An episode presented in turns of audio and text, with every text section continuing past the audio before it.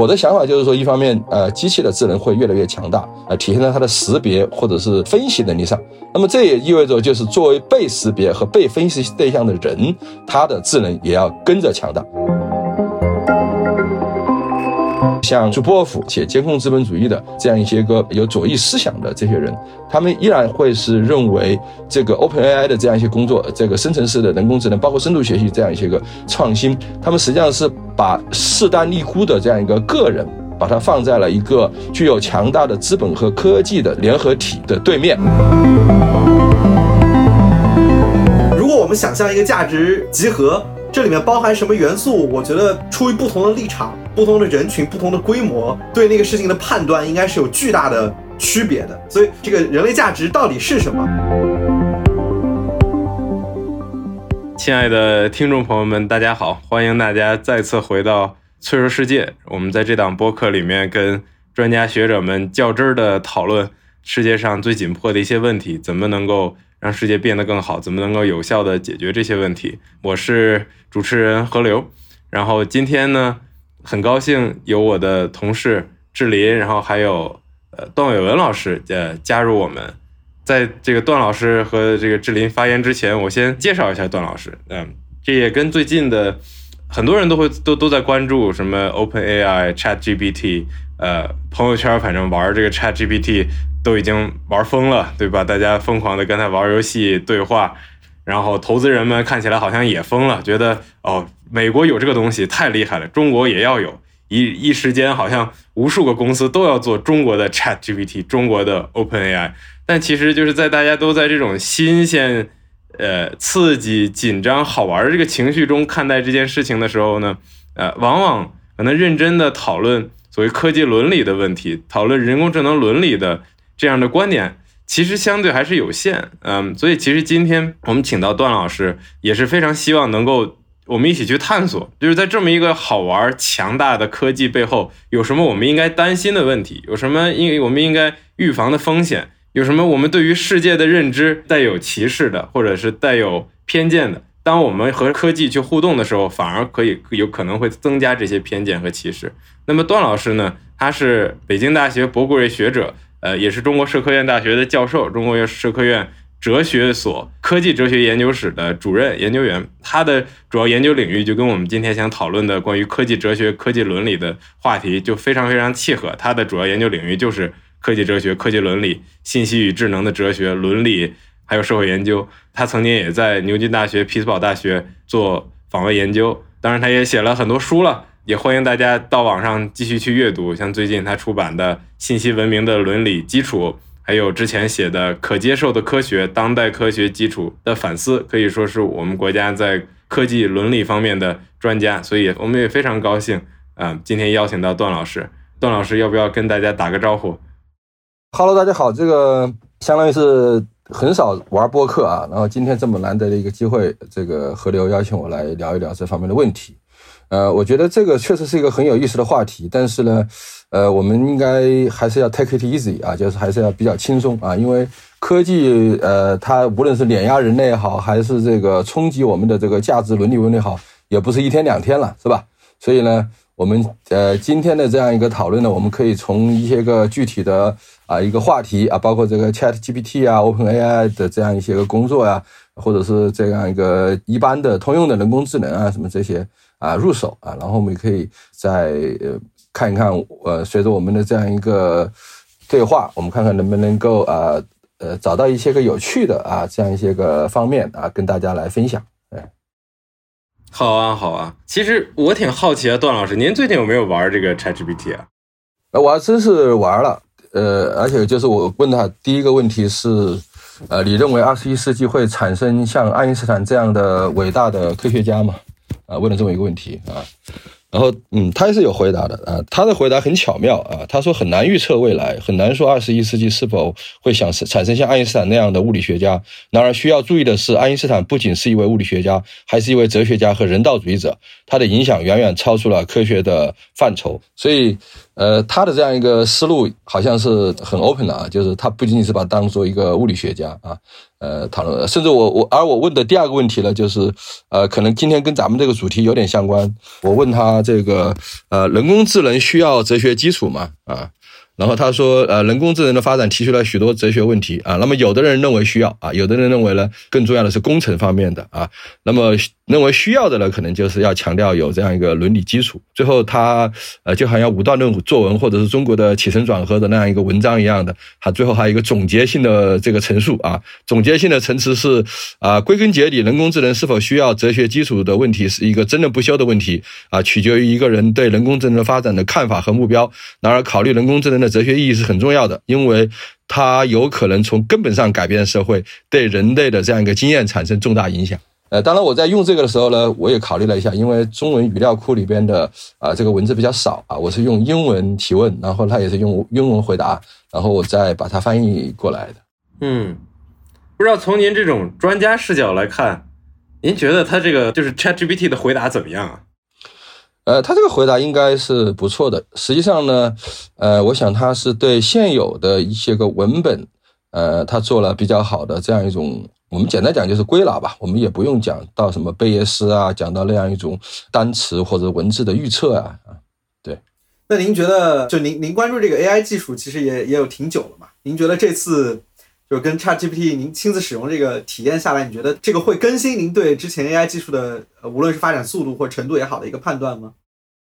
因为这个它实际上是来自于对话式的人工智能，对话式的人工智能其实呃图灵测试就是这样子。那么实际上在上个世纪六十年代呃最早的那样一个聊天机器人就是叫伊丽莎白或者叫什么，它其实当初就是为了用来干嘛呢，就是那个精神病院的医护士非常忙，然后很多精神病人老要去问这个呃护士，然后护士就没办法，后来就设计了一款这样的一个聊天软件啊。然后就专门用来对付这样一个呃精神病人，呃，但是它早先的设计是比较简单的，它其实就是呃同义反复啊，比方说你吃饭了吗啊，然后他会说啊这个呃他也会反过来问你吃饭了没有啊，或者说他再把这个吃饭这个东西再把它啊转换成另外一个东西。实际上就是说从这个最早的这个伊丽莎白到呃前些年的呃像微软的一些呃聊天机器人，还有这个亚马逊的聊天机器人，他们都会遇到一个问题，就是翻车，是吧？翻车的话就是意味着呃在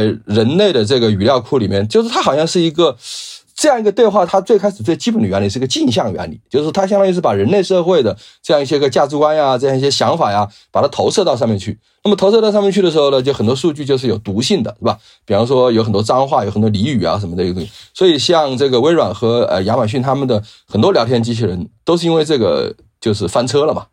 所以这次给我的一个比较大的印象就是说，呃，它似乎可以不那么容易翻车了。啊，他为什么不那么容易翻车了呢？这实际上，呃，他在这个过程中就已经实施了啊、呃、所谓的人机对齐工程啊，就是说要让机器基本上按照人的意图来表达他他的这样一个想法。那么对于那些个不符合人的意图的那样一些个东西呢，他实际上是通过了呃一方面是用了大量的这样一个人力的这样一个就是标签或者一种评估，是吧？然后再用机器啊对他呃进行一种优化的这样一个结果。所以最后呢，我们可以看到了他讲的话。呃，相对来说还是比较精灵古怪啊，然后或者说，呃，为什么是这样子呢？就是为什么它比较圆通呢？就是它把那些个可能会导致价值冲突啊、呃，可能会导致这样一个呃争议的那些东西都把它绕过去了。这个是这次它呃显得相对来说就是比较高明的这样一个嗯地方吧。啊，对我我就在想啊，就是您刚才说这个关于对话型的这种智能。对话程序的这种演变，最早是给精神病人用，然后帮他们解闷儿，然后慢慢发展。我就想着，比如说像苹果第一次推出 Siri 的时候，好像大家其实也挺激动的，这个机器好像突然终于像人了，对吧？就可能在在 Siri 之前就是挺机械的，我也没法跟他聊天，然后我就可能问一个，只能在他那个给定的那些关键字里面我回一个什么，我想给手机充值，或者我我希望我希望了解什么信息，然后他就把他给定的答案给你。那 Siri 实际上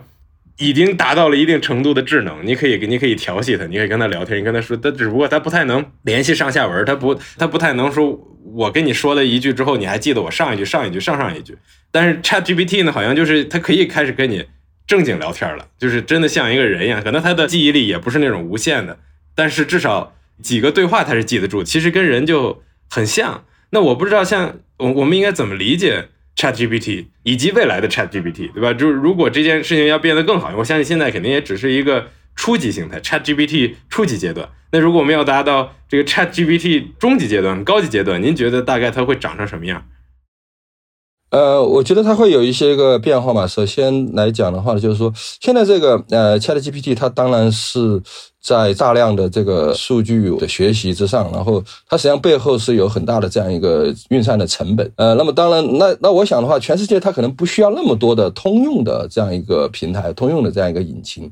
呃，那么将来就一方面呢，可能会有一些个垂直的赛道，比方说。呃，专门的，比方说学术研究领域啊，或者它会有一些专用的啊，专用的这样一些个东西，呃，那样它会克服现有的一些个回答里边的那些不准确啊，或者是不专业的那样一些个内容。这当然是可能从专业人士的角度呃来思考，或者是从我们中国可能在某些领域，呃，因为我们在应用场景上面啊比比较有优势嘛，就是也是可以做出一些突破的地方。呃，当然另外一方面就是说这个技术本身的发展，它还有很多，比方说我们现在的这个呃 ChatGPT。聊天的话，它基本上是一个是有一点单向的啊，基本上就是说我们来问他，然后呢，当然你你也可以设定让他来问你啊，那那样也是可以的啊。但总的来说就是说，它就有点好像说查户口的感觉，对吧？就是你遇到一个人，然后不停的问，不停的问，就像一个小孩子，你要问一个大人，就好像十万个为什么问不完了、啊、这样一种感觉。这是一个方面。另外再往后的话，它可能会。它其实要解决很多的问题，为什么呢？因为我们刚才谈到这个，它要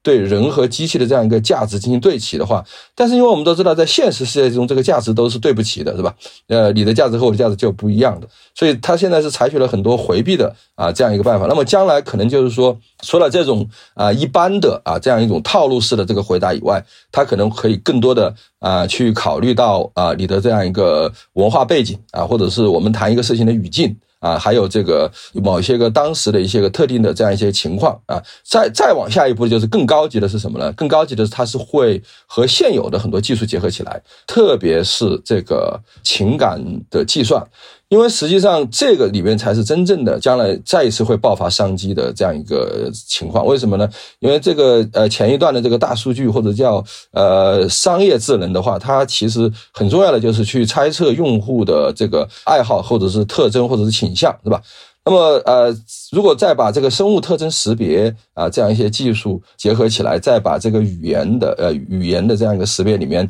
再把情感计算加进来的话，那么实际上现在的 ChatGPT 它其实已经是在多多少少是有点呃投其所好的那样一个感觉。那么将来的话，它可能会更多的去引导你，然后这样的话在商业的这个促销也好，或者是在教育的引导也好，它其实都有大量的应用。但是至于说这个东西怎么用，这个完全是取决于，因为它在技术上是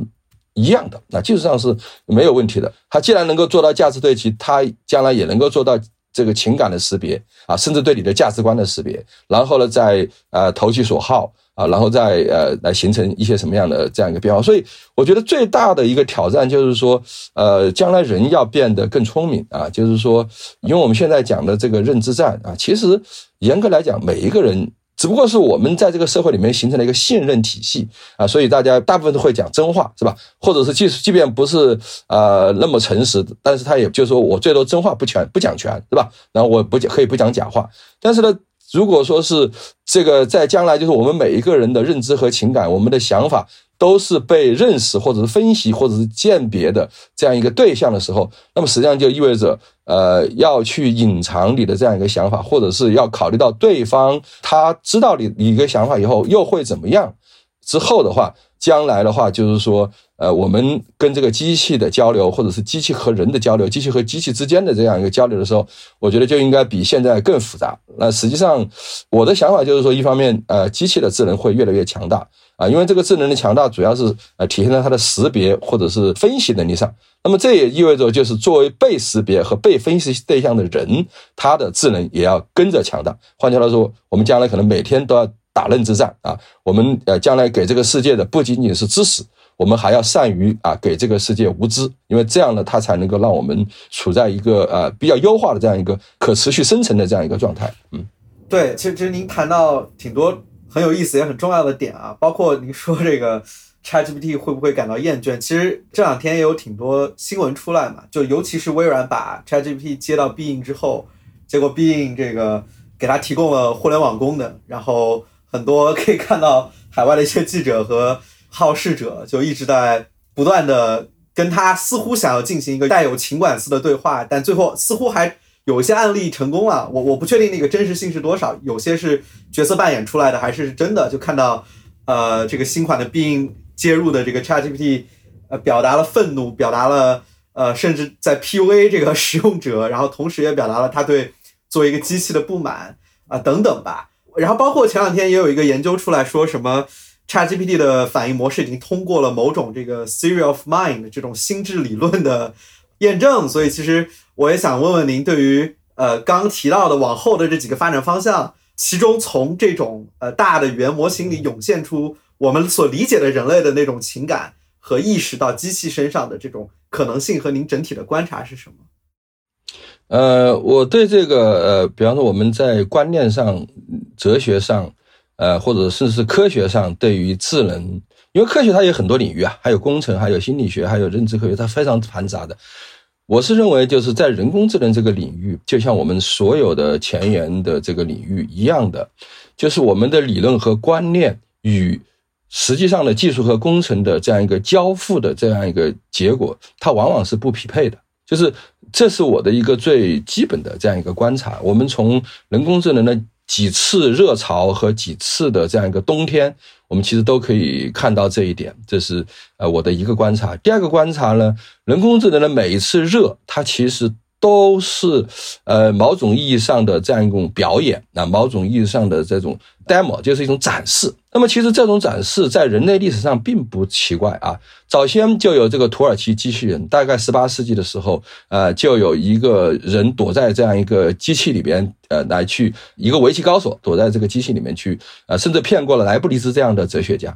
然后再到了这个呃二十世二十世纪初的时候，好像有一个有一个驴子还是有一个马啊，就是他能够能够做算术题的，还有一个做算术题的马。然后他是怎么训练的呢？他可能其实就是呃那个训练马驯马师，他是在敲击，就是敲打一个什么东西，然后呃他如果那个回答。他点头是对的时候，他就能够得到食物。所以我们从这就可以看到，就是说呃智能这个东西可能呃如果有上帝的话，如果这个世界是呃一个设计的产物的话，那它可能是一种终极的这样一种奥秘。那么作为人类的进化呢，就是说他要去探知这个终极的奥秘呢是不那么容易的啊，所以他会他会去寻找很多答案啊。那么就是说现在你人类现在面临什么问题，就是说啊，你如果要理解这个世界，那你要把握智能也好，你要把握宇宙的这个产生的奥秘也好，那就 OK。你做出一个有智能的人来，你做出甚至你做出一个宇宙来，所以我们现在的这样一个挑战就在这儿。所以正是因为这样一个挑战的艰巨性，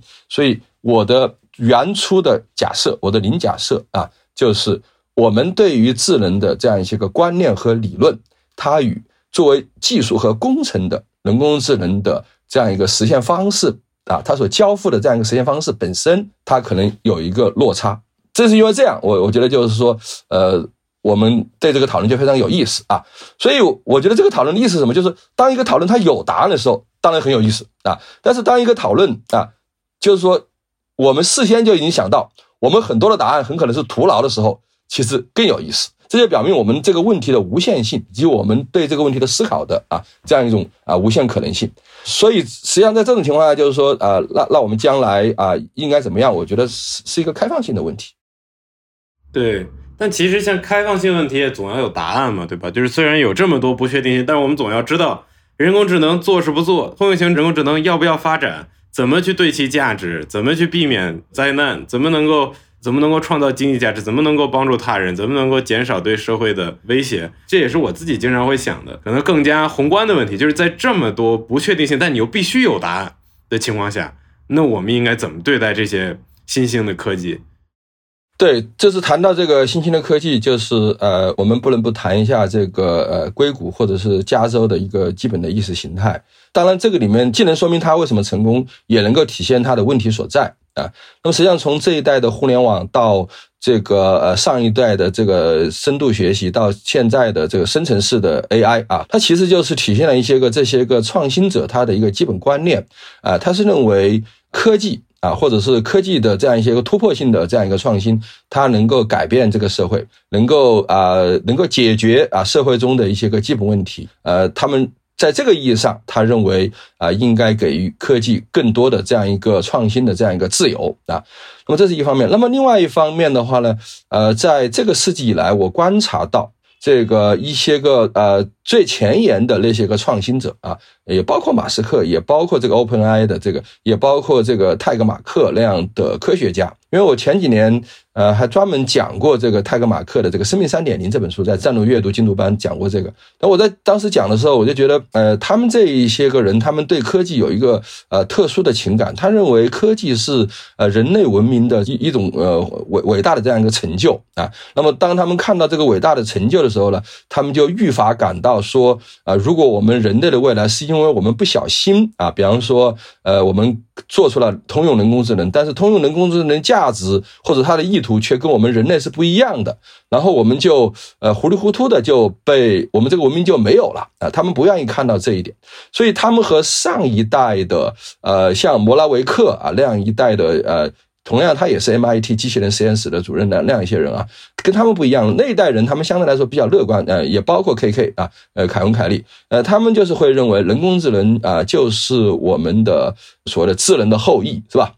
所以我印象非常深的就是泰格马克在《生命 三点零》里面讲了这么一个观点，就是说呃这样一个人工智能，他们现在在发展的这个时间，他们有一个关键时期，或者叫窗口期。这就好像我们的青少年在成长的这个关键期，他特别需要价值的这样一个引导啊，伦理的这样一个约束啊，等等等等这些啊熏陶。所以他就说，那我们就要在这样一个通用人工智能它可能出现之前，我们就要给它进行一种价值上的这样一种灌输也好，引导也好啊，伦理上的熏陶也好，规范也好，就是呃有这么样一个意思啊。所以我我想包括这个 OpenAI 的这样一个呃创始人，他其实也有这样一个观念，就是说颠覆性的科技，包括呃也包括信息呃智能技术，也包括啊、呃、我想也包括像基因编辑等等这样一些技术，它实际上在我们这个时代正来正在带来可能巨大的这样一种深层的这样一个风险啊。当然这个里面也包括气候变化等等这些，所以他就会觉得他的这样一个创新，他实际上是有一个责任来去应对这样一个可能出现的最坏的情况。啊，这是呃，我想我们如果要理解啊，他们这个创新的话，如果不仅仅是从啊经济啊，不仅仅从这个利润啊这样一个角度去思考的话，我觉得我们要了解这样一个意识形态。但是我们了解了这样一个加州的价值观，或者是硅谷的这个意识形态，也就是可以理解从啊上个世纪七十年代初，包括个人电脑的这样一个呃提出啊，也包括导致他们的这样一个所谓的啊，数字乌托邦这样一种浪漫的浪漫主义，甚至包括赛博空间的这样一种独立的这种宣言等等等等这些，我们就能够理解现在这样一个时代，他们依然是这个观念依然是有的，就是说他们呃还是主张，就是你要鼓励我们的支持我们来创新，同时呢，我们作为创新者呢，呃，我们可能比上一代人啊更有这样一个危机意识，但是同时我们也看到了，就是呃也有人在批评。包括 OpenAI 的，包括 ChatGPT 的这样一些个工作。那呃，最近就有一个法国哲学家就谈到，当然他一贯是认为数字技术本身是反人类的，当然也包括这个，我想这个像这个呃朱波夫啊，且且监控资本主义的啊、呃、这样一些个啊、呃、有左翼思想的这些人，他们依然会是认为这个 OpenAI 的这样一些工作，这个生成式的人工智能，包括深度学习这样一些个创新，他们实际上是把一个势单力孤的这样一个个人。把它放在了一个具有强大的资本和科技的这样一个联合体的对面啊，这就好像在冷战的时候啊，每一个人所面对的是呃军工和科技的这样一个 complex 一样的。嗯，我其实好奇，比如您刚才说 Tegmark 教授，然后包括其他的这个在讨论人工智能伦理的一些美国的教授公司，就是他们代表的是某种。硅谷的价值观，其实我倒是挺好奇您会怎么理解这硅谷的价值观，就是它当然硅谷可能你可以可以说它它有一组观点，这这也不是说所有硅谷人都同意，但是你可以大概把它描述成某种硅谷的观点。但同时您刚才提到的一些特点，比如说我们不希望科技毁灭人类文明，我们不希望一不小心我们就犯下很大的错误，这些难道不是我们共同都有的一些价值观吗？我我也不希望呃人工智能一不小心就把我们都灭了，我我也不希望好像我们就是梦游一般的然后进入了一个我们其实根本就没想进入的一个世界。我我想稍微补充补充一个小问题啊，就对，因为刚刚那个段老师也提到，您觉得上一代和这一代硅谷的技术这个机器人或者做人工智能技术的人好像想法不一样，我很好奇，就您觉得这种变化来自于什么地方？对，我我我一个小的补充问题吧。对对对对，其实这两个问题是一样的，就是说我们讲到普通的人也好，讲到这个呃上一代的创新者啊，就是其实就是像呃 K K 啊这样一些个是创新者的这样一个导师或者精神领袖啊，这样一些人也好，主要是像呃马斯克啊啊，还有像这个 OpenAI 的这个这个我我我喜欢叫他奥特曼是吧？就他那个名字有点像奥特曼啊，就是就这样一些人啊，呃他们实际上呢，我觉得最重要的就是他所看到的场景不一样了。这就像河流讲的，那我们普通人也有这样了，我们普通人也不希望这个科技会颠覆我们的人类文明啊，但实际上就是说他看到的那个巨大的力量和你看到的是不一样的。比方说在一些大科技公司啊，呃具体我不说了啊，就是说呃包括生命的，包括这个信息科技的，你到他那个里面去，他有的地方是不让你参观的。那它那个有的地方它是确实是能够显示科技的这样一个强大的力量的啊，所以这个实际上呃这就表明我们呃人类或者是作为人类的代表，他们在思考问题的时候呢，我觉得它既有它这个有感而发的一面，也有可能是体现了它的伪善的一面，因为文明和伪善，道德和伪善，其实那个边界是很难划分的啊。那么你怎么样让他做一个道德的人呢？其实很简单，就是把你讲的那些个有道德的话，讲的那些话把它记下来，然后我们好好的来检查你的行动，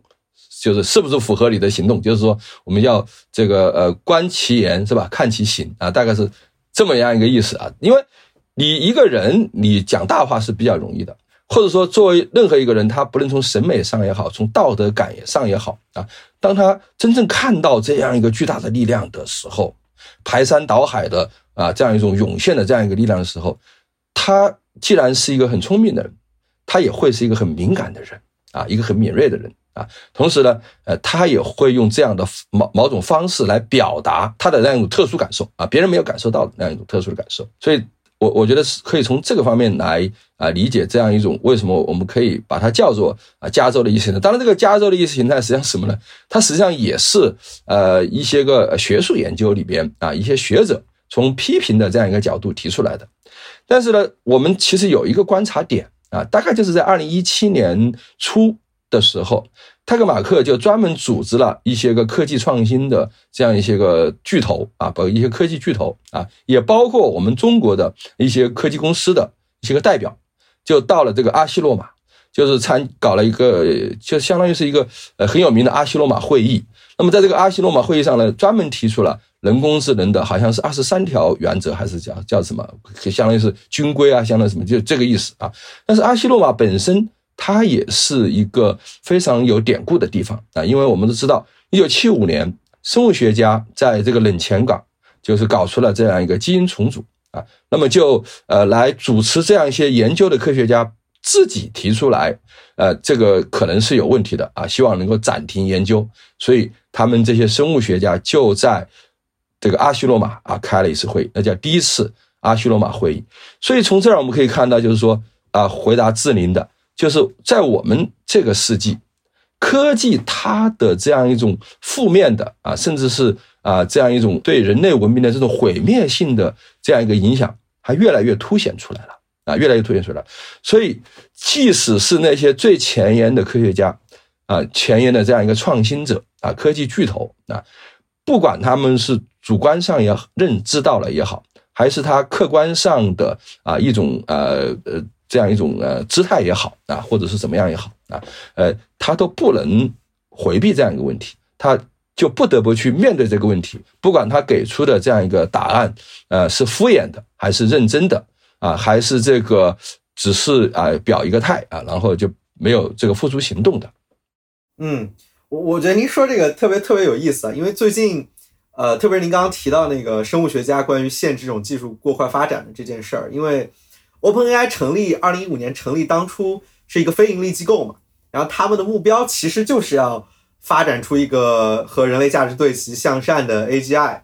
但这里其实最近收到了一个很大的批评，包括伊隆马斯克自己也在推上说，你号称要发展第一个发展出呃向善的 A G I， 所以呃能保证这个事儿是安全的。呃，但你可能反过来，你很可能你在这里不断的讲是吧？你不断的做，不断的给钱，你确实加速了 A G I 的到来。结果你在向善和人类价值对齐这方面，你根本没有那个能力和那个速度去做好准备。结果现在一堆人呃不断的去加速这个 A G I 的研究，就就似乎形成了一种悖论，就是你越想发展这个技术向善，反而你最后加速了那个灭亡的点的到来。所以现在其实有很多批评，就是说我们应不应该跨国的协作去限制 A I 技术的发展？呃，我挺好奇您会怎么怎么观察这种这种视角和批评的。对，因为实际上埃隆·马斯克谈到的这个东西，就是恰好是反映了我们这个世界或者是我们的科技未来，它从根本上的这样一个悖论啊，它从根本上的它是有一个悖论的啊。所以我们怎么说它是一个悖论呢？它就好像是一个光的衍射或者是一个量子的这样一个波粒二象一样的。那就实际上我们可以看到，乐观的人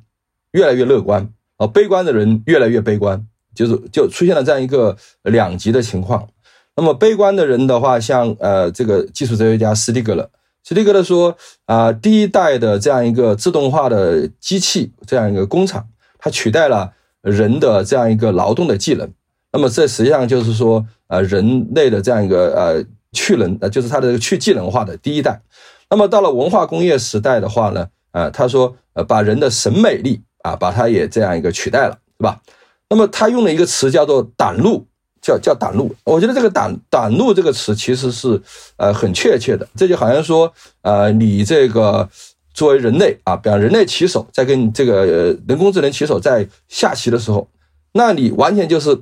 被挡路了嘛，就是有有这就是它它是它是有一个捷径啊。那么他又讲第三代的这样一个大数据分析，这个就是这个斯蒂格勒说，它实际上是有点取代人的知性。那么现在呢，现在的这个 ChatGPT 它取代的是什么呢？它实际上是用一种形式语言来取代了你的这样一种自然语言。那么自然语言是呃跟我们每个人的这个生命，跟我们所取的文化文明，包括我们的家族血缘等等等等，包括我们的游历啊，包括我们对呃各种语言的其他语言的掌握，跟这个都有关系的。那现在呢，呃都都不是一个问题了。所以我倒不一定说我们一定要这么去批判，但是我觉得我们现在呢，答案是一下子找不到的啊，包括这个通用人工智能，这个泰格马克也说了，就是说很可能是在这个世纪出现。我觉得这个可能性还是非常大，这个可能性非常大，因为这个时间啊，它和我们的这个理解是不一样的。时间是由技术的加速度决定的。这个如果我们只是按照我们现在的这样一个东西来理解它，它理解，因为它到最后它是要它会有一个那种迷虑啊，甚至会出现一种智能的爆炸啊等等那些。但是那个我那个待会儿我们如果大家有兴趣，我们还接再接着讲。但是我在想的就是说，我们现在呢，我们虽然不知道未来是怎么样，但是我们至少有它的两个成像，我们可以通过这两个像来理解，一个就是悲观主义的这种批判性的，另外一个当然就是比较熟悉的乐观主义的啊。那但这个乐观主义里面，我我也体会到一个非常有意思的现象，它是有点幸灾乐祸啊，就是有一点就是好像给大家一个危机感，这个我人类被碾压了或者怎么样怎么样怎么样，所以它在技术上是乐观的，但是对人类的命运是悲观的。但是这个里面它可以有个选择，就是所以有很多人啊，那些喜欢科幻的人就会说这个硅基文明取代这样一个碳基文明啊，那我们就要拥抱它，对吧？我们没有什么不理由不拥抱不拥抱它。所以你看到这个元宇宙的那些人，包括这个像认知科学家这个查尔莫斯啊，花了那么大的劲写了那么厚一本书，我看了啰啰嗦嗦讲了半天，意思就是说我在这个呃混合现实里边啊，在扩展现实里面跟我现在是一样的，那你要说是一样一样就好了嘛，是吧？所以呃所以这所以我的意思就是我们可以通过啊、呃，这就好像是一个光的射闪一样的啊，就是我们我们现在只能够通过这样一个棱镜，我们看到它这两两个光谱。或者说在这两个光谱之间，人们的观念它可能是有一个连续的谱系。那么究竟啊、呃、会怎么样？究竟是不是要全世界啊、呃、联合起来做一些事情？其实国际上也做了很多事情啊，包括联合国教科文组织啊，他谈到了这个有一个人工智能伦理建议书啊，但在这个人工智能伦理建议书里面呢，它其实我印象很深的，除了啊联合国的它的一些基本意识形态啊，比方说要照顾到少数群体啊，不能落下每一个人，可持续发展等等等等这些，其实这些观念是跟我们中国是比较接近的，对吧？所以其实我们中国也相当于是这样一个参与的呃参与也讨论，或者是甚至是一个缔约国吧，在一定意义上啊。但是另外一方面，我们还我们还可以看到，就是说联合国的教科文组织它所写的这个人工智能伦理建议书是非常冗长的，因为你要形成国际共识嘛，那是非常冗长，就是相当于是把大家的观念都要。都要把它放上去啊，但是其中有一些个关键性的这样一些个观念的话呢，呃，其实脱离了那些个欧洲啊，还有经合组织啊，因为联合国教科文组织它现在主要是由欧洲和经合组织，他们我觉得是跟他们的价值观是比较接近的啊。那么脱离了对他们的一些价值观的一些理解，其实一般的老百姓、普通的人是很难知道的。比方说，你里面有一个非常重要的原则叫相称性啊，就相称性，就是我对人工智能的伦理的治理。啊，什么什么叫相称性呢？如果它的风险非常大，那我就要加强治理；如果它的风险不那么大，那我可能就是说可以让它一定有有一定的发展啊，这是一个，是吧？第二个的话，呃，就是呃，在国际上啊，特别是在欧洲，它对于人工智能的未来的这样一个应用，它其实是有很多底线性的认知的。比方说，有两个方面，这是呃国际上都在强调的，但是呢，在我们这里普及的非常不够。一个就是大规模的生物特征识别，就是大规模的这样一个，比方说在一个一个演唱会啊，对所有的人在几秒钟内对所有人的进行人脸识别啊，还不止，还有步态识别，这这个你们这是禁止的啊，这是禁止的。第二个的话呢，就是说呃，人工智能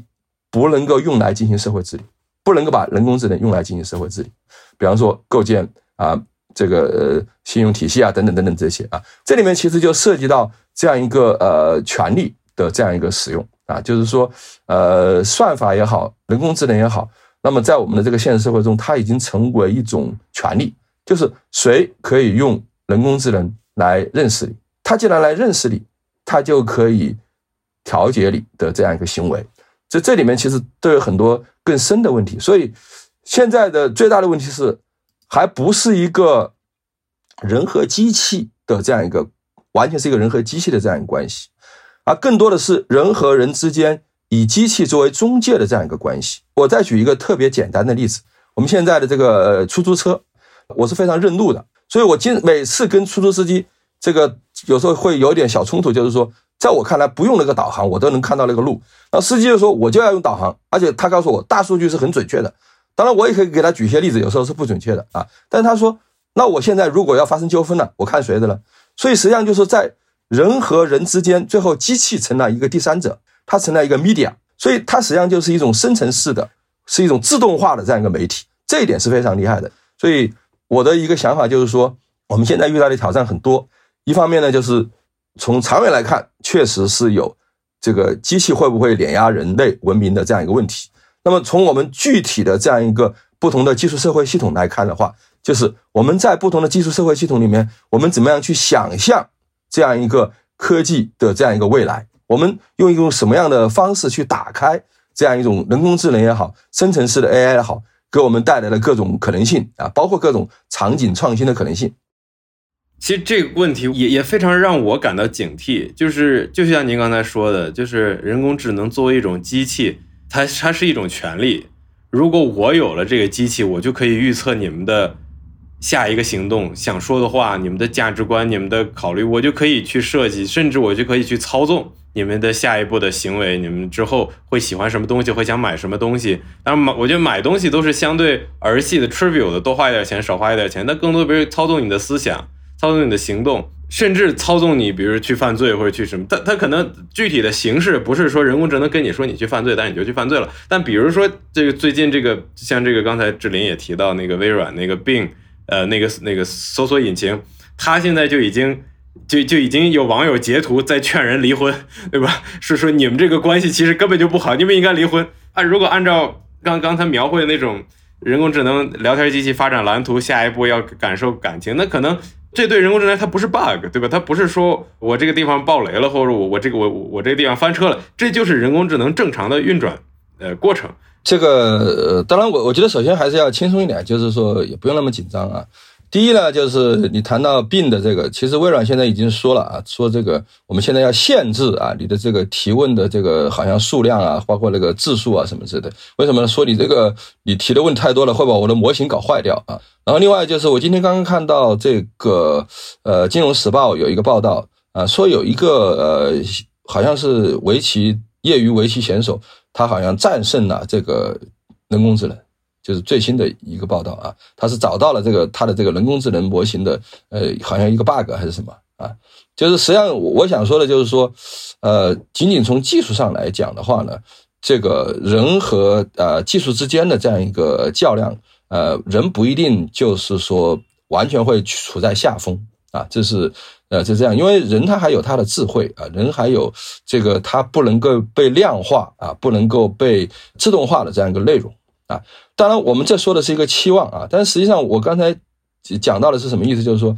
人工智能它和人类的这样一个智能的这个关系啊，我们要把它放在一个智能的生态系统里面来看啊。那么这个智能的生态系统的话呢，我们呃可以看到在比方说像人文地理学啊等等这种，他们其实都有很多的研究，比方说人文地理学里面啊有一项研究就是研究人类的移动。啊，就是你怎么去移动啊？那么当然，移动的话，早先有这个火车呀、汽车呀、飞机呀这些，但实际上呢，就是人文地理学之所以要研究移动是什么呢？它是要把它当成是一个一个系统来看待啊。比方说，我每天去坐地铁的时候，我拿一个地铁呃手机的二维码也好，我拿这个地铁票也好啊。然后现在我们的地铁票上已经好像是已经注入到个人的身份信息。啊，已经都都在里面了。那么你当你一刷进去的时候，你不要小看那一下子，就在那一瞬间，所有的系统都联系起来。首先是地铁的这个信号系统、交通系统，然后还有银行系统啊，因为它要去掐计啊，要收你的费，是不是？然后呢，还有，其实你不要小看你自己，也是这样一个自动化的 agents 啊，因为你通过一段时间的这样一个规训，你已经知道你应该以什么样的步伐走过那个闸机。它是这样子啊，所以其实人是这个自动化系统中的一部分。那么现在包括我们很多的这样一些个东西都是自动化的啊，比方我们现在说点赞，对吧？点赞我们其实就在用这个东西，就不会在一般不会想的是这个，其实就是已经是那个小手或者一个什么样的东西啊。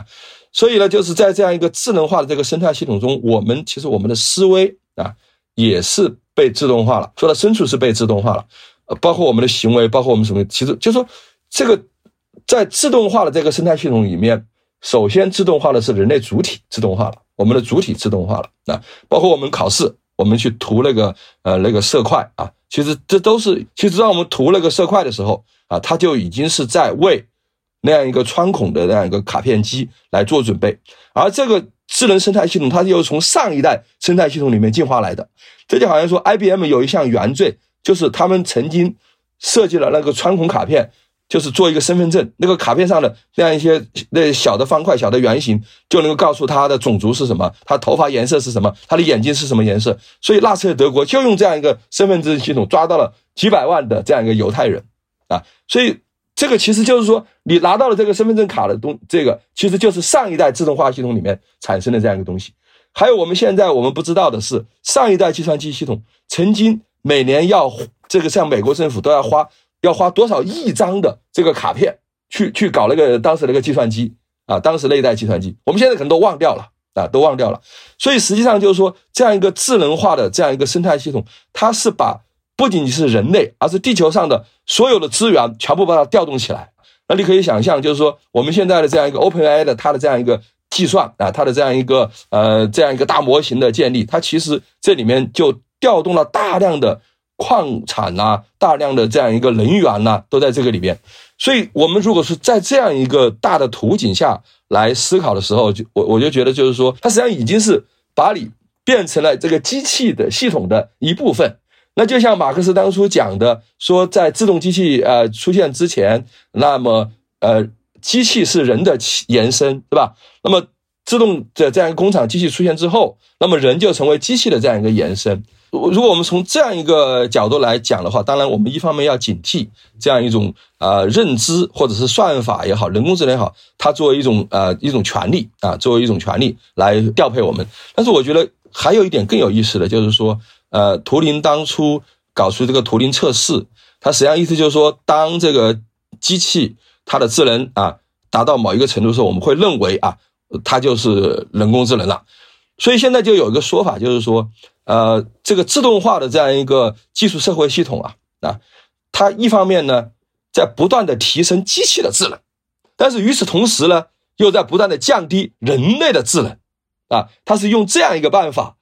让这个起点早日来临的，有这么样一个意味在这儿啊。这是为什么呢？因为我们将来有很多东西都是自动的。还有一点更根本的就是什么呢？就是技术或者是科技。尤其它最前沿的科技，它决定了我们每一个时代的基本隐喻，而这些基本的隐喻是决定了我们的思维方式的。我们要知道，这个卡尔维诺在这个文学机器里面，他讨论过说，为什么十九世纪的时候那些伟大的文学作品里面有那么大段大段的心理独白啊，有那么后来到了二十世纪，特别是二十世纪中叶以后没有了。为什么没有了？因为我们这个时候再来想到人的心灵啊，想到你的这样一个痛苦的时候，我们首先想到是计算机。想到的是这个存储器，想到的是这些东西，所以那些东西没有了。就是技术或者最先进的那些产品，它成为我们的这个基础的基本的隐喻，它成为决定我们认识世界的一个很重要的，也可以说是一个工具啊，描述世界的这样一个工具，理解世界的啊一种途径。对，我我觉得刚刚这个段老师说这段举了很多例子，我觉得特别有意思，包括您提到那个。尤其是 OpenAI 包括 ChatGPT 这个训练，它根本不是一个想象中的，呃，很独立的东西，是吧？它高度依赖呃，比如说 G P U 的这个算力资源，然后也高度依赖全球那些呃更底层的劳工对人工智能的数据集进行的这个标注工作。其实看起来是一个科技公司伟大的发明，其实背后也是有非常多跟这个呃全球的这个资本生产劳动这个过程相关的这些价值。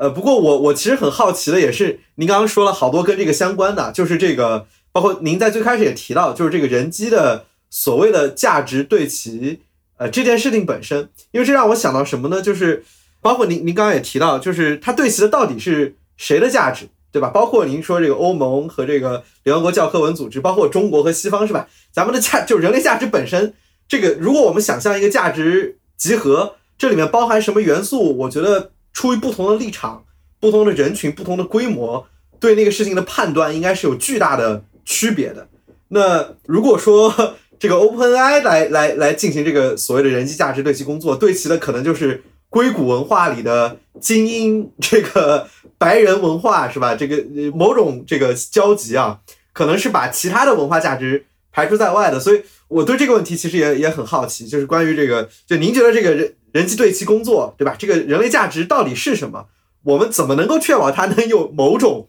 程度上的一个公平的、合理的分配？还是这件事情本身就是不可能实现的？嗯，我我觉得是这样嘛，就是这个你要有绝对对齐也是不可能的，是吧？呃，但是重要的就是说，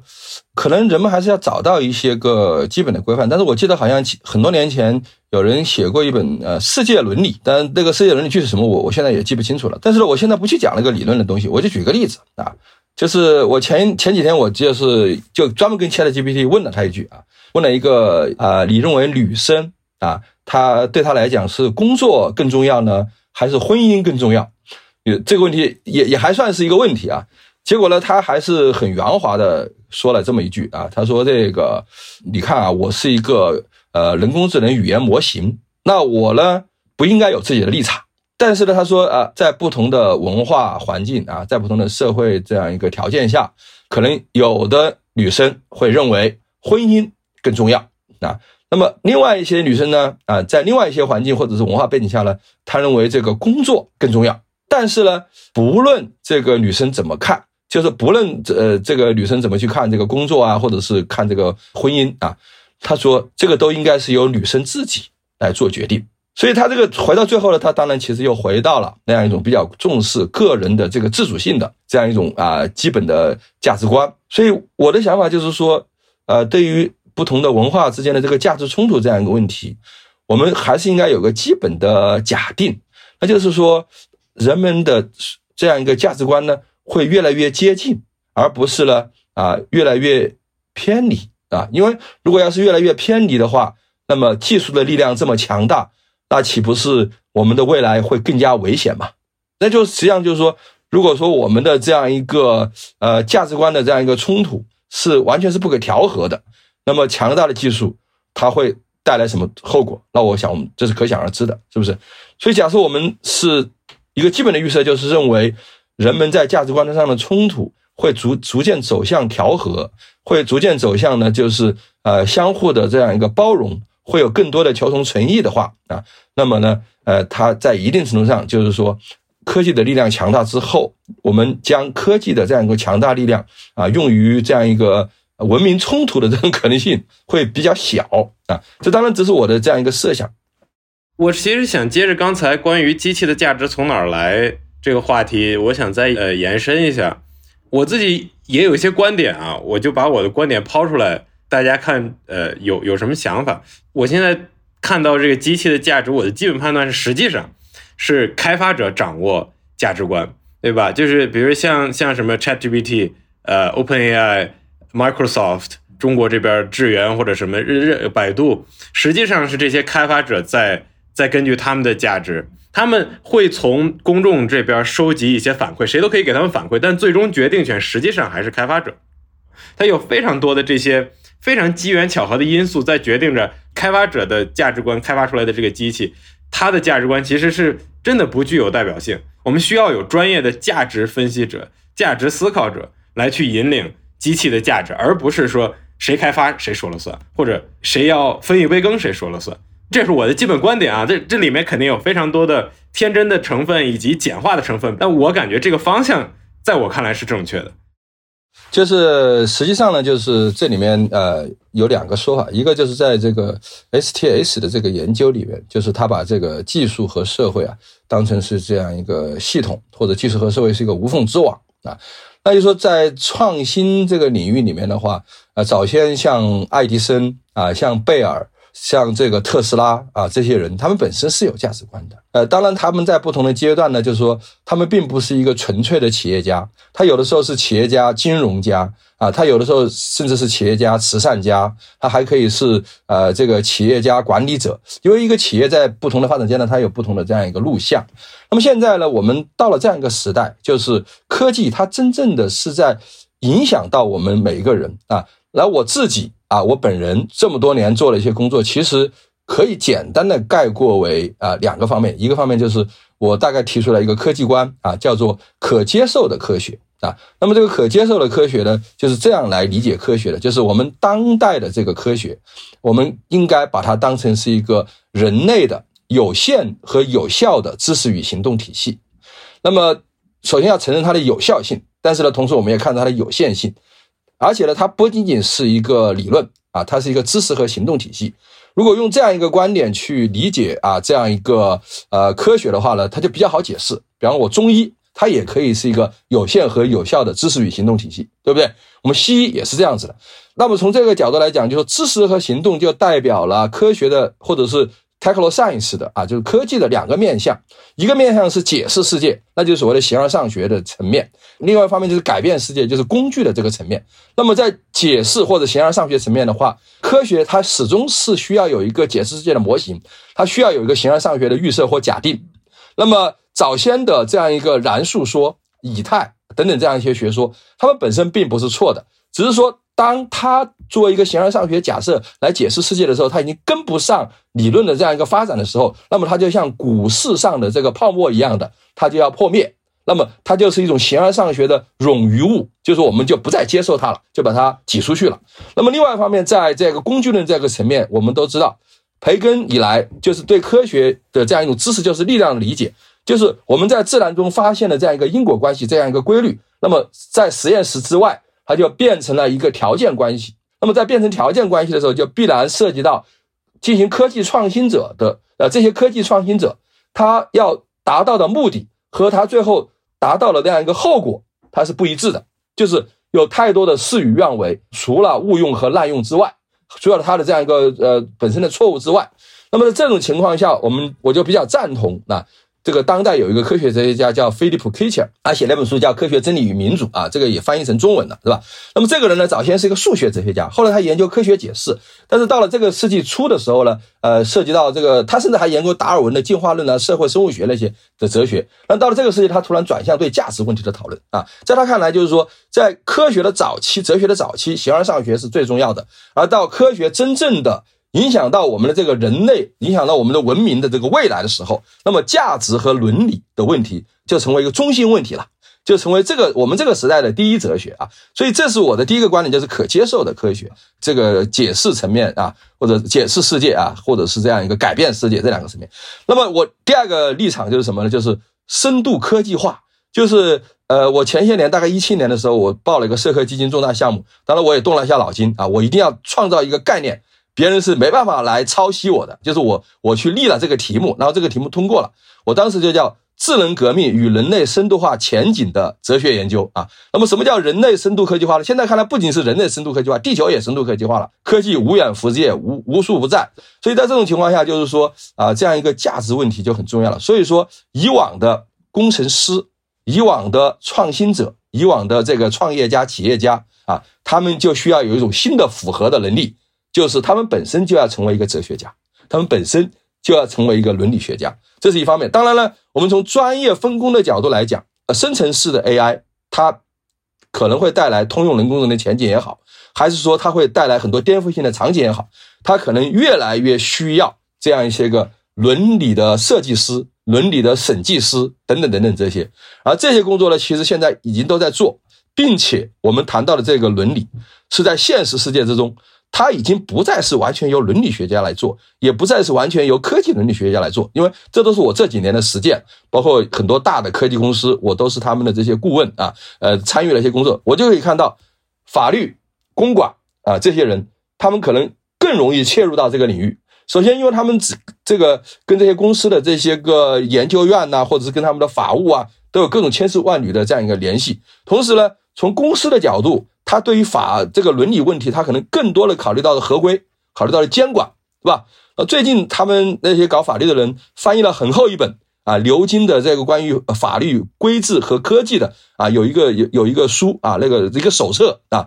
特别厚一本啊，非常大一本。那个我看了一下，我就知道这个他们这些搞法律的人很聪明啊，他们那个那个写东西写得很快啊，所以实际上就是这个里面就是说，呃。它不只是一个这个伦理学家的事情，一旦社会重视了，那些非常重视实务的那些法律啊、呃、公管等等啊、呃、治理那些方面的人，他们都会参与到这里面来。我觉得这也从我们的角度来说也是乐见其成的啊，就是只要大家是都朝着那个方向去做，那么从各自的角度，我觉得是可以推动这样一个工作的。那么从将来来讲的话，其实就会要求啊、呃、越来越多的我们的普通的工程师，他也要对这方面的有一些个认识，有一些认知，有一些个素养。换句话来说，我们将来的每一个人很有可能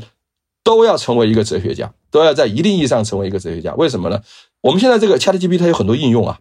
我就讲两个可能最有颠覆性的，或者说也不一定是颠覆性，而是会在以往的创新基础上会出现的。那第一个是对人的这个心理健康，那就是我们现在比方我失恋了啊，我我我我我我这个生病了，我情绪低落。那我要跟 ChatGPT 聊天啊，那么这里面就有伦理问题啊。那么这个如果聊着聊得好可以，如果聊得不好，这个责任谁来负啊？所以，但是这个里面就是最终其实很重要的一点，就是你自身你要认识到，你要认识到你现在面对的是一个智能机器，而这个智能机器呢，它有它的优点，它有它能做到的事情，但是它也是有限的啊，它有它的局限性。所以你你在你从你自己的生命或者生存的这个策略啊，你对你生命的管理来讲，对你的情绪管理来讲，你可以有些话可以跟机器讲，但是呢，它会怎么样？比方说它会不会泄露你的隐私啊？这些东西都要思考。另外一个案例就是很重要的，就是现在我们现在其实有什么生生了什么病，我们都会到网上去查，是吧？这个病应该怎么样，怎么都都会去查，是不是？但是将来这个 ChatGPT 出现以后，就会出现一种这个数字健康、数字管理里边的这样一个。A I 的这种新新的这样一种呃健康管理模式，就是自我诊断，就是我我现在有个什么病应该怎么样怎么样。那么这个后面的背后知识体系从哪里来？包括这个里面有什么利有什么弊啊？所以除了设计者、使用者，也要认识到这个。所以这我就联想到这个最近这一两年来，我们中国关于人工智能伦理的规范，新一代人工智能伦理委员会他们颁布了一个伦理规范，包括这个网安那个系统里面也颁布了一个类似的这样一个规范。在这个规范里面，它有很重要的一个考量，就是对于不同的主体，比方说开发者、管理者、啊部署者、使用者，它都有相应的这样一个伦理的责任。所以从这来讲的话，我们将来这个伦理设计师、伦理审查师，他是有很多工作做的。比方说我们有一些伦理原则，那么我们要考虑到利益相关者，不同利益相关者，那么这些不同不同利益相关者，他们对应于这些伦理原则，他们承担有哪些责任，有哪些义务，那就相当于是其实在呃有些伦理学领域上已经有些工具，比方说呃伦理矩阵，甚至在管理学里面还有那种权重打分表，其实这里面现在都涉及到，比方说我们有的地方制定了这个人脸识别的场景应用，这个应该有一些什么样的标准，那么在这个标准里面，他们制定的一些标准有一些原则，甚至他们还专门从管理学的角度啊拿来一个权重打分表。比方说这个人脸识别的这样一个数据库，那么是它的这个数量啊，就是如果它的数量巨大，是不是一个重要考虑的因素，还是说它的这个安全，就是这个数据库的保管安不安全啊，是一个更重要的考虑因素。所以这里面包括它其实都是用了这个德尔菲法啊，用了这样一些调查的办法。所以说说这个其实就是一个不断的探索的过程，就是我们有一些个 principle， 但是这个 principle 它只能作为我们我们有一些原则，这些原则本身它是我们的一些价值观的体现，但是科技的具体场景是什么样子，他们并不能说明，所以它只有落到具体的场景里面去，来帮助我们思考，来帮助我们进行价值判断啊，这是一个方面。另外一方面的话呢，从这样一个角度来讲，这些原则它本身它不是 finally 的，它不是最终的那样一个东西，而是一个工作假设，甚至是一个零假设。那么有了这样一这样一个思考以后，我们就知道，对于这样一个新兴科技的这个科技伦理啊，面对这样一个挑战，我们就应该把这个伦理作为创新的一个内在的环节。如果我们把伦理作为创新的这样一个内在的环节的话，那就是我们通常讲的创新从零到一的过程本身也有一个伦理的这样一个规范，从原则到实践也是一个零到一的啊这样一个过程。那么这样来讲的话，从政府的监管也好，它也不是一棍子打死啊；从企业的这样一个伦理治理也好，它也不是仅仅用一些个伦理原则的制定啊来进行一种伦理的炒作，它会更多的去落到实处。所以伦理的风险，科技伦理的风险啊，它确实是一个巨大的风险。呃，至于说会不会突然什么这个起点来临，这个我我我没有答案啊，或者是我们可以在另外的时间再来啊专门的来讨论这些，来争议争论这个问题。但是从现实的角度来讲的话，是吧？我觉得它应该是作为一个创新从零到一的这样一个过程，把它作为一种工作假设来不断的去向前推进。这样的话呢，就是让每一个主体都认识到科技伦理会有哪些个风险，作为企业他会认识到这个伦理风险有多大，同时他还会认识到他对这些风险的重视程度不够，会招致什么样的监管，会带来什么样的惩罚。所以我最后简单的一句话就是，在这个深度科技化时代，科技它关乎到我们每一个人的生活，关乎到社会的各种权利、各种认知，这些方方面面，就迫使我们更多的要从哲学上，要从伦理上去考虑，我们应该有一个什么样的科技的未来，我们对科技的未来有一个什么样的合理的想象，有一个什么样的合理的预期，而这种想象和预期是符合我们的价值的，并且呢，这里面如果存在着一些价值冲突或者是伦理风险的话，它是可以得到啊改进的。嗯，谢谢段老师的分享。我听完之后有一个感受，就是我感觉每次我碰到这样的问题或者看到这样的讨论，它非常容易陷入一种极端化的对立，就要么就是国内有所谓的这个叫什么工业党，一套以工业化把现代化和工业化某种程度上等同起来，然后把科技的无限进步、无限发展当成一个唯一正确的事儿，或者说觉得特别值得为之叫好的事儿，然后要么就是进入一种呃，当然我我自己是这样，要么就看到硅谷那些很多人的这一代悲观主义者的讨论，很快就觉得 A I 一百年要来了，然后人类文明付之一炬，整合起来也不足以抵挡 A I 的力量。呃，但我觉得其实我从刚刚段老师的这个分享里听出来，就是可能还是要在这两两个态度之间找一个呃更平衡，或者说更更渐进的，跟我们当下碰到的问题更相关的一种态度去面对这样一个未来，而不是简单的进入两种很绝对的视角。不过我也有一个问题，就是呃，我当然这个可能是我自己的感受，我觉得就是您提到的就是说这个深度科技化大家的处于这种状态，但我的感觉是对于这种伦理风险考量可能大公司有一些重视，但似乎在我们普通人和很多社会大众看来，这个还是一个跟自己很遥远的话，或者说我真正能呃为之做的事情目前看起来并不清楚。而且我背后的一个问题是呃，考虑这些风险的动机是什么。比如说大公司现在像您刚刚提到的，很多可能还是跟合规和法律，然后自己的产品盈利不要受到太大的影响，不要受到过多的监管干扰和来自大众的 backlash 等等。我唯一看到的这样的一种动机还是处于一个所谓的呃科技产品化之后盈利迭代然后扩大影响力这样的一种呃范式。所以我其实很好奇您提到的这种感受背后，我们每个人背后那种动机和呃在现实中落地的那个可能性背后的那个东西是什么。呃，对你说的这个，我我觉得是挺有意思的一个问题，就是说两极对立的这样一个观点。但是现在就是我是我也是认识到，大众他其实并没有考虑到那么多啊。虽然我们从理想的角度来讲，在我们的时代，每一个人都应该成为一个哲学家。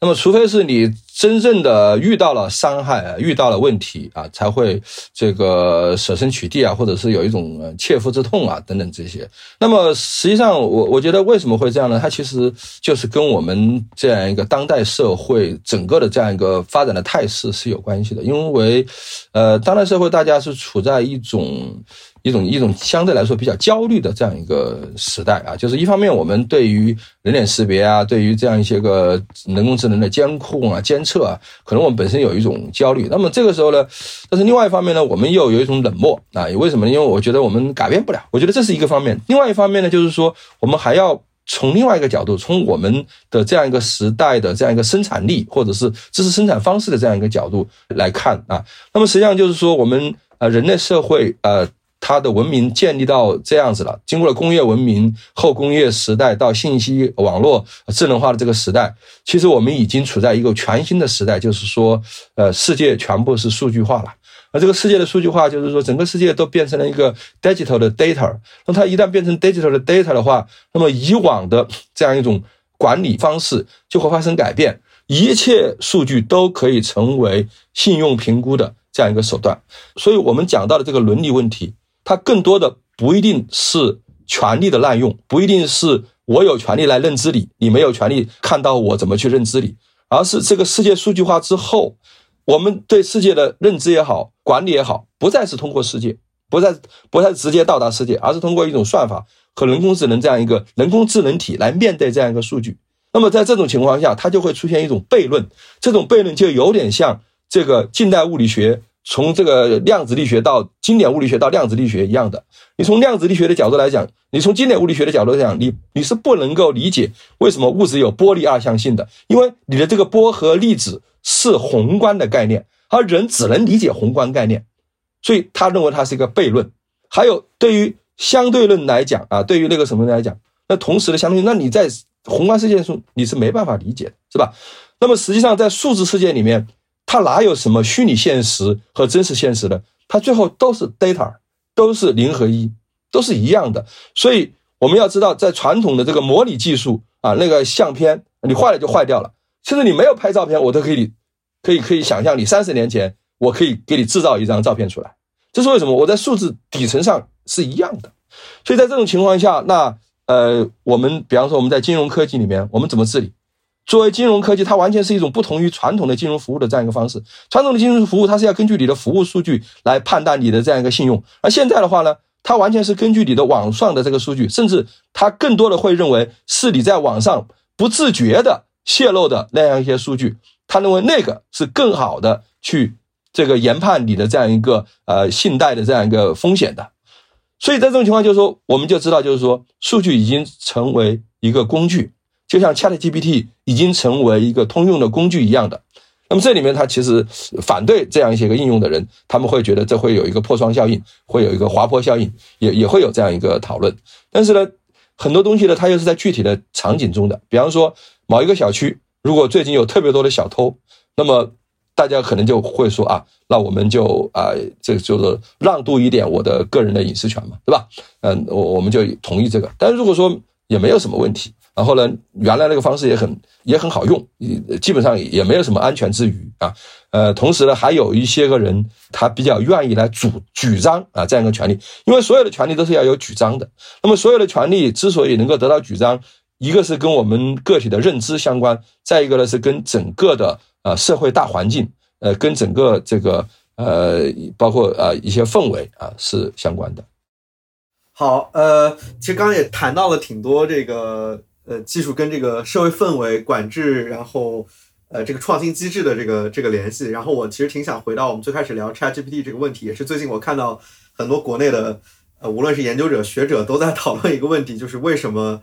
中国对于这个所谓的通用人工智能的研究，在这一块似乎呈现出了一种呃较为落后，或者说呃，在这种具有突破性的创新上，现在还不足够。呃，我我我有看到一些有意思的讨论啊，有人说，比如说。咱们这个中文的语料库高质量的内容太少了，跟人家这个 Wikipedia 是吧，然后各种各样的论坛上比，咱们这个可供训练的高质量的东西很少。然后当然了，往往往远了扯，也有人说这个中国由于我们这个什么呃传统文化、传统哲学里对于这个呃人格化的其他的智慧生命没有那么强的恐惧，是吧？这个天人合一，然后天就不是一个人格化的个体，这个跟西方的这个一神的人格论是吧？我们呃人类战胜了神，然后现在又有来一个挑战我们人类这个至高无上地位的，但是有这就扯得比较远了，就谈了很多这样的原因。呃，所以我我也挺想听听您作为一个在这个中间一直在参与和观察的学者，对于中国在这个所谓通用人工智能开发这一块的，无论是忧虑还是进展，呃，有一些滞后，您的观点是什么？对这个中文互联网的这个质量的问题，应该是大家都有所体会的，是吧？因为这个呃，网络尤其是搜索引擎，它是作为一个社会的知识生产的这样一个基础平台，这个认识呢，我觉得我们这些年，我我感觉啊，认识不是太足。当然，有些东西在中国的发展，它也是会有一些个，有些有时候会产生一些新的东西，而且会产生一些新的矛盾。比方讲，这个呃，在很多年前。这个有这个爱问啊、呃，这个新浪的这个爱问，爱问当时就是有大量的这个中文的啊学术啊，或者是这个呃一般的书籍的这样一个资源是非常多的啊。那后来呢，就是呃实际上就是我讲的，就在科技发展过程中，它会带来一些新的冲突和矛盾。如果出现了这些冲突和矛盾，如果我们不是找到一个办法来化解啊这样一些冲突矛盾啊，来释放它的这样一个呃呃好的一个方面，那么它就有可能最后说我从合法性的这个角度。我就可以把它禁止掉，呃，再包括后面还有很多云盘啊，这里面就是云计算里面的这样一种对于呃这个呃平台对于内容的这个责任的问题，因为你过多的强调这个平台对内容的责任的这样一个问题的时候，那就会出现前一段呃某一个这个这个文档软件啊这个不能下载的这个问题是吧？这这这样一些问题，那么这些问题呢，实际上呢，你要去呃在国际上去看这个所谓的云计算的法律问题里面，它是存在的，因为。你作为这样一个托管者啊，就是呃，当你有信息给他托管的时候，他确实是有安全或者是呃各方面的这样一个责任，对吧？因为他还是应该知道，呃，就是你里面的那些内容如果存在的风险，那么他有可能是也会给他带来一些连带的风险。所以呢，他实际上在一定程度上，他是可以去观看啊，或者是分析你的你给他上传的这些内容的。我我们现在是说。可不可以啊？因为它能不能够是另外一回事，是吧？因为能不能够在技术上这不是问题。实际上我们是讲应不应该，对吧？就是实际上我们说它也是应该的，但是呢，它来进行这样一个呃监测，或者是进行这样一种客观上的、呃、实质性的内容审查或者分析的时候呢，呃，那么从国际上来讲，它是它是也有一些个讨论的，包括说我们要提供高质量的服务，对吧？就是说你要把它的问题指出来，但是呢，你又不能说。任意的去中断人家的服务等等等等这些啊，再就是呢，你要有一定的透明度，你要有一定的这样一个回应啊。那么我们就从这样一些个例子里面啊，我们不想讲的那么那个那个呃太大而化之的，其实讲的什么就是说，呃，对于信息内容的治理和管理啊，它需要一种智慧。这种智慧呢，一方面呢，我们是要考虑它可能带来的一些个危害。特别是对那些个呃，这个跟底线、跟我们人类的基本的这个价值观啊相冲突的啊那样一些东西，我觉得那个是要把它管住的。但除了这个以外，我们还是要看到这个搜索引擎也好，这现在这个 ChatGPT 也好，假设我们是站在呃，不论你说你是工业党也好，还是创新党也好，还是怎么样也好，它客观上来讲呢，它是一个呃新时代的这样一个知识引擎或者知识发动机。所以谈到中文互联网的质量，现在就遇到这个问题了，就是说你一个东西发育的好不好，它不只是你当下对它的这样一个可接受性和可容忍度，而且还会影响到你未来可能发展的这样一个可能的空间。所以从现在来看的话，如果我们在通用人工智能或者是类通用人工智能的这样一个道路上，如果我们认为这是一个我们值得追求的这个创新的这样一个方向的话，那我想我们应该比较勇敢的去补上我们原来没有做好的那一课。因为我们刚才讲的世界的数据化，如果你的数据是乱七八糟的，你你在搜索引擎上去搜，很多的网站是被破坏掉的，那些网站啊，有价值的这样一个内容，包括我们的互联网上的这个最简单的互联网的这个超文本链接是缺乏的。我们现在存下来的这些应用里面都没有超文本链接，那些所有的链接只是自己链接自己，自己对自己的链接，呃，或者是一种联想式的啊。你看过这篇文章的人也看过那篇文章，那是商业推荐。所以 OpenAI 的这样一个工作也好，我们排除它呃的其他的一些因素，就是说它最开始它是重视公益性和基础性的，而公益性和基础性的工作是需要长期的大量的这个坚持，要有一种这样一个呃共享的这样一个理念的。实际上这是一个成本很低的，但是呢这个效应和收益又非常巨大的这样一个举措。所以我的建议的第一点就是我们要加强互联网的公益性和基础性。另外一方面的话就是说，我们也要考虑到，就是说我们中国啊在创新方面的它的这样一个特点。因为中国呢，我们从它现在现有的这样一些比较成功的创新呢，它更多的是在场景应用的这个创新上。那么在场景应用的创新上，中国人有大量的这样一个智慧。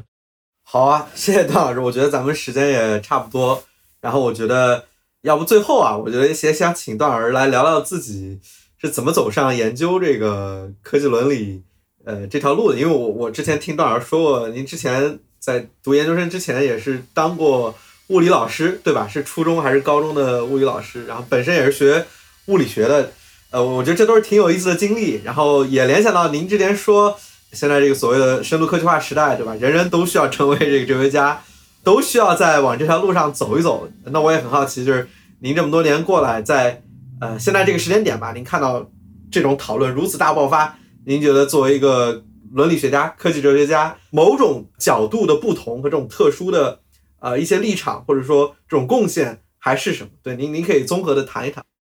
对，以及以及我感觉大家对这个科技哲学、科学哲学、科学伦理，其实就作为一个学科都挺陌生的，所以我估计对于很多听众来说，也是第一次真的听到有这样这样一个专家，这样一个人，对吧？他呃工作就是就是这件事情，呃，所以其实也挺好奇您怎么走上这条路的。这个是因为这样，就是可能这里面涉及到可能我的经历啊，或者怎么样，就是我大概很小的时候我就接触到这个中国有一门这个研究叫自然辩证法啊，然后这个自然辩证法呢，最开始的时候呢，它是这个就是我们党来联系这个科学家的这样一个一个领域啊，就是呃相当于是恩格斯最早的时候呢，他对自然界和科学他有一种哲学上的这样一个讨论，当然他主要是基于唯物论和辩证法的这样一个立场。那么到了上个世纪呃三十年代。呃，上海就翻译，上海就有人翻译了这个书。到后面呢，就是进步学生余光远，就是也后面也是经济学家啊，这个哲学家啊，呃，他呢就是清华大学的肄业生，就跑到延安去了。然后当时就带领很多人来读这个书。那么到了这个五六十年代的时候呢，因为当时我们中国对科学的理解是把它当成是一个知识啊，当成是一种上层建筑，所以呢。呃，当时中国管科学的这个呃最高的这样一个管理部门是设在这个中宣部，那么中宣部他们就是来制定，就决定了这个制定这个中长呃，当六十年代制定十二年科学发展规划的时候呢，他们专门就要在这个科学和这样一个哲学之间啊，要有一门学科，就叫自然辩证法啊。那么九十年代的时候呢，呃，我们呃科技哲学界做了一些事情，有的是建设性的。比方说，呃，信息，呃，网络的研究啊，互联网的研究，当时就是由我们研究室的金武仁老师和社科院的院长刘吉，他们就搞了一个项目，就是要建设中国的信息高速公路。所以是在他们的推动下，当然也包括当时很多实业家，包括我们的联通啊，包括很多企业，呃，他们包括当时建立银海为时空。但是这里面在观念上是科学哲学家推动的啊，他们推动了比尔盖茨到中国来访问，推动了未来之路的翻译，推动了这个数字化生成 Niccolo Pandi 的啊，数字化生成的这个翻译。那么我个人呃，其实也没有什么太多可讲的。我原来是学物理的，那么大学毕业以后嘛，因为各种原因啊，就是一个特殊的原因，这个就呃也是时代的原因啊，就分到这个中学、高中啊，当了五年高中物理老师。那么在在做高中物理老师的时候，呃，和现在一样，我们是凭本事吃饭啊，就是我对那个东西我，我我有我自己的研究。比方说，我有一个能力，我知道知识在哪里，哪个地方的出版物是可靠的。同时呢，我也是呃比较骄傲的啊，我会告诉他们，你不管把什么班给我带，我都能够带到最好。所以我就摆脱了那样一种所谓内卷啊，那种同事之间的内卷，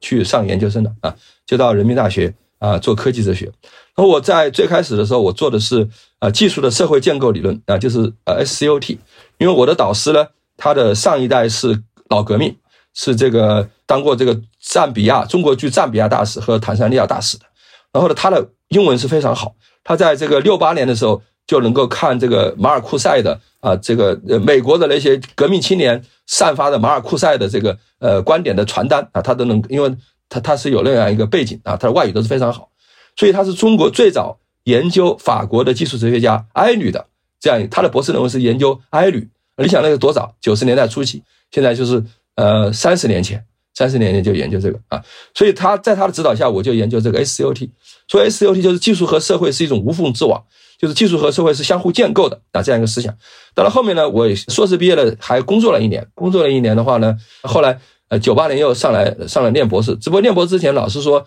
你要研究一下科技伦理，所以我在那个时候就一进到学校啊，就开始参加老师一个项目。那个时候就是有一个项目，就叫做在真与善之间啊，科技时代的价值抉择、价值冲突与伦理抉择，大概是这样一个讨论啊。当时我就也参与了这个写作啊，也谈到了这个要构建一种科技伦理建构的这个新底线，大概有几个观点，就是认为在科技时代啊，就是说我们呃是有很多的这样一个价值冲突和伦理抉择亟待去解决啊。再就是呢，呃这个里面有有很多这个变化。简单来讲，当时还提出了这个高新科技，我们需要一个伦理的软着陆机制，就是不至于让它硬着陆啊等等这些事。那我的博士论文呢，写的是 cyberspace 啊，就是网络空间的伦理基础。呃，再后来我零一年就到社科院来工作，但社科院工作以后呢，我的想法很简单啊，我就没有做网络了，呃，就开始做做到科学哲学、技术哲学、工程哲学，把所有的领域全部把它做了一遍啊，呃，而且参与了很多呃当时那些要去构建这些理论的那一些讨论，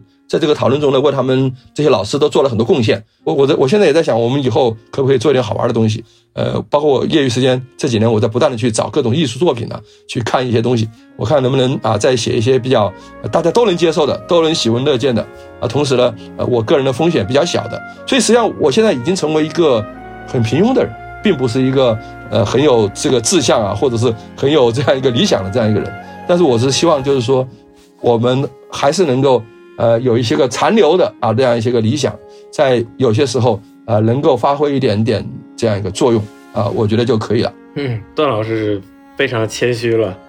我觉得也非常感谢段老师的分享。我们今天的节目可能也基本上在这儿结束，然后也非常感谢我们的听众朋友们又听了我们一期节目。我们反正大家无论从哪儿发现我们小宇宙啊，或者 Apple Podcast。如果感兴趣还可以再去关注我们其他的节目，如果你有任何的看法观点想跟我们交流，也可以直接在小宇宙的评论区发表你的观点，我们都会看。如果大家有什么建议啊，就是包括有我们以后怎么能跟听众朋友们大家有互动更多，听众朋友们和专家朋友们有有更多的互动，我也觉得也非常欢迎大家能提到我们的这个评论区。然后同时呢，呃，我和志林，我们平常也在看很多公益项目。如果你对公益项目感兴趣，尤其你对公益项目捐款感兴趣，不是给我们捐钱啊，我们平常也会去识别一些好的公益项目，科学有效、讲证据的，我们就做过深度的调研，觉得其实边际效益很好的公益项目。如果你平常喜欢公益捐款，也可以到我们的呃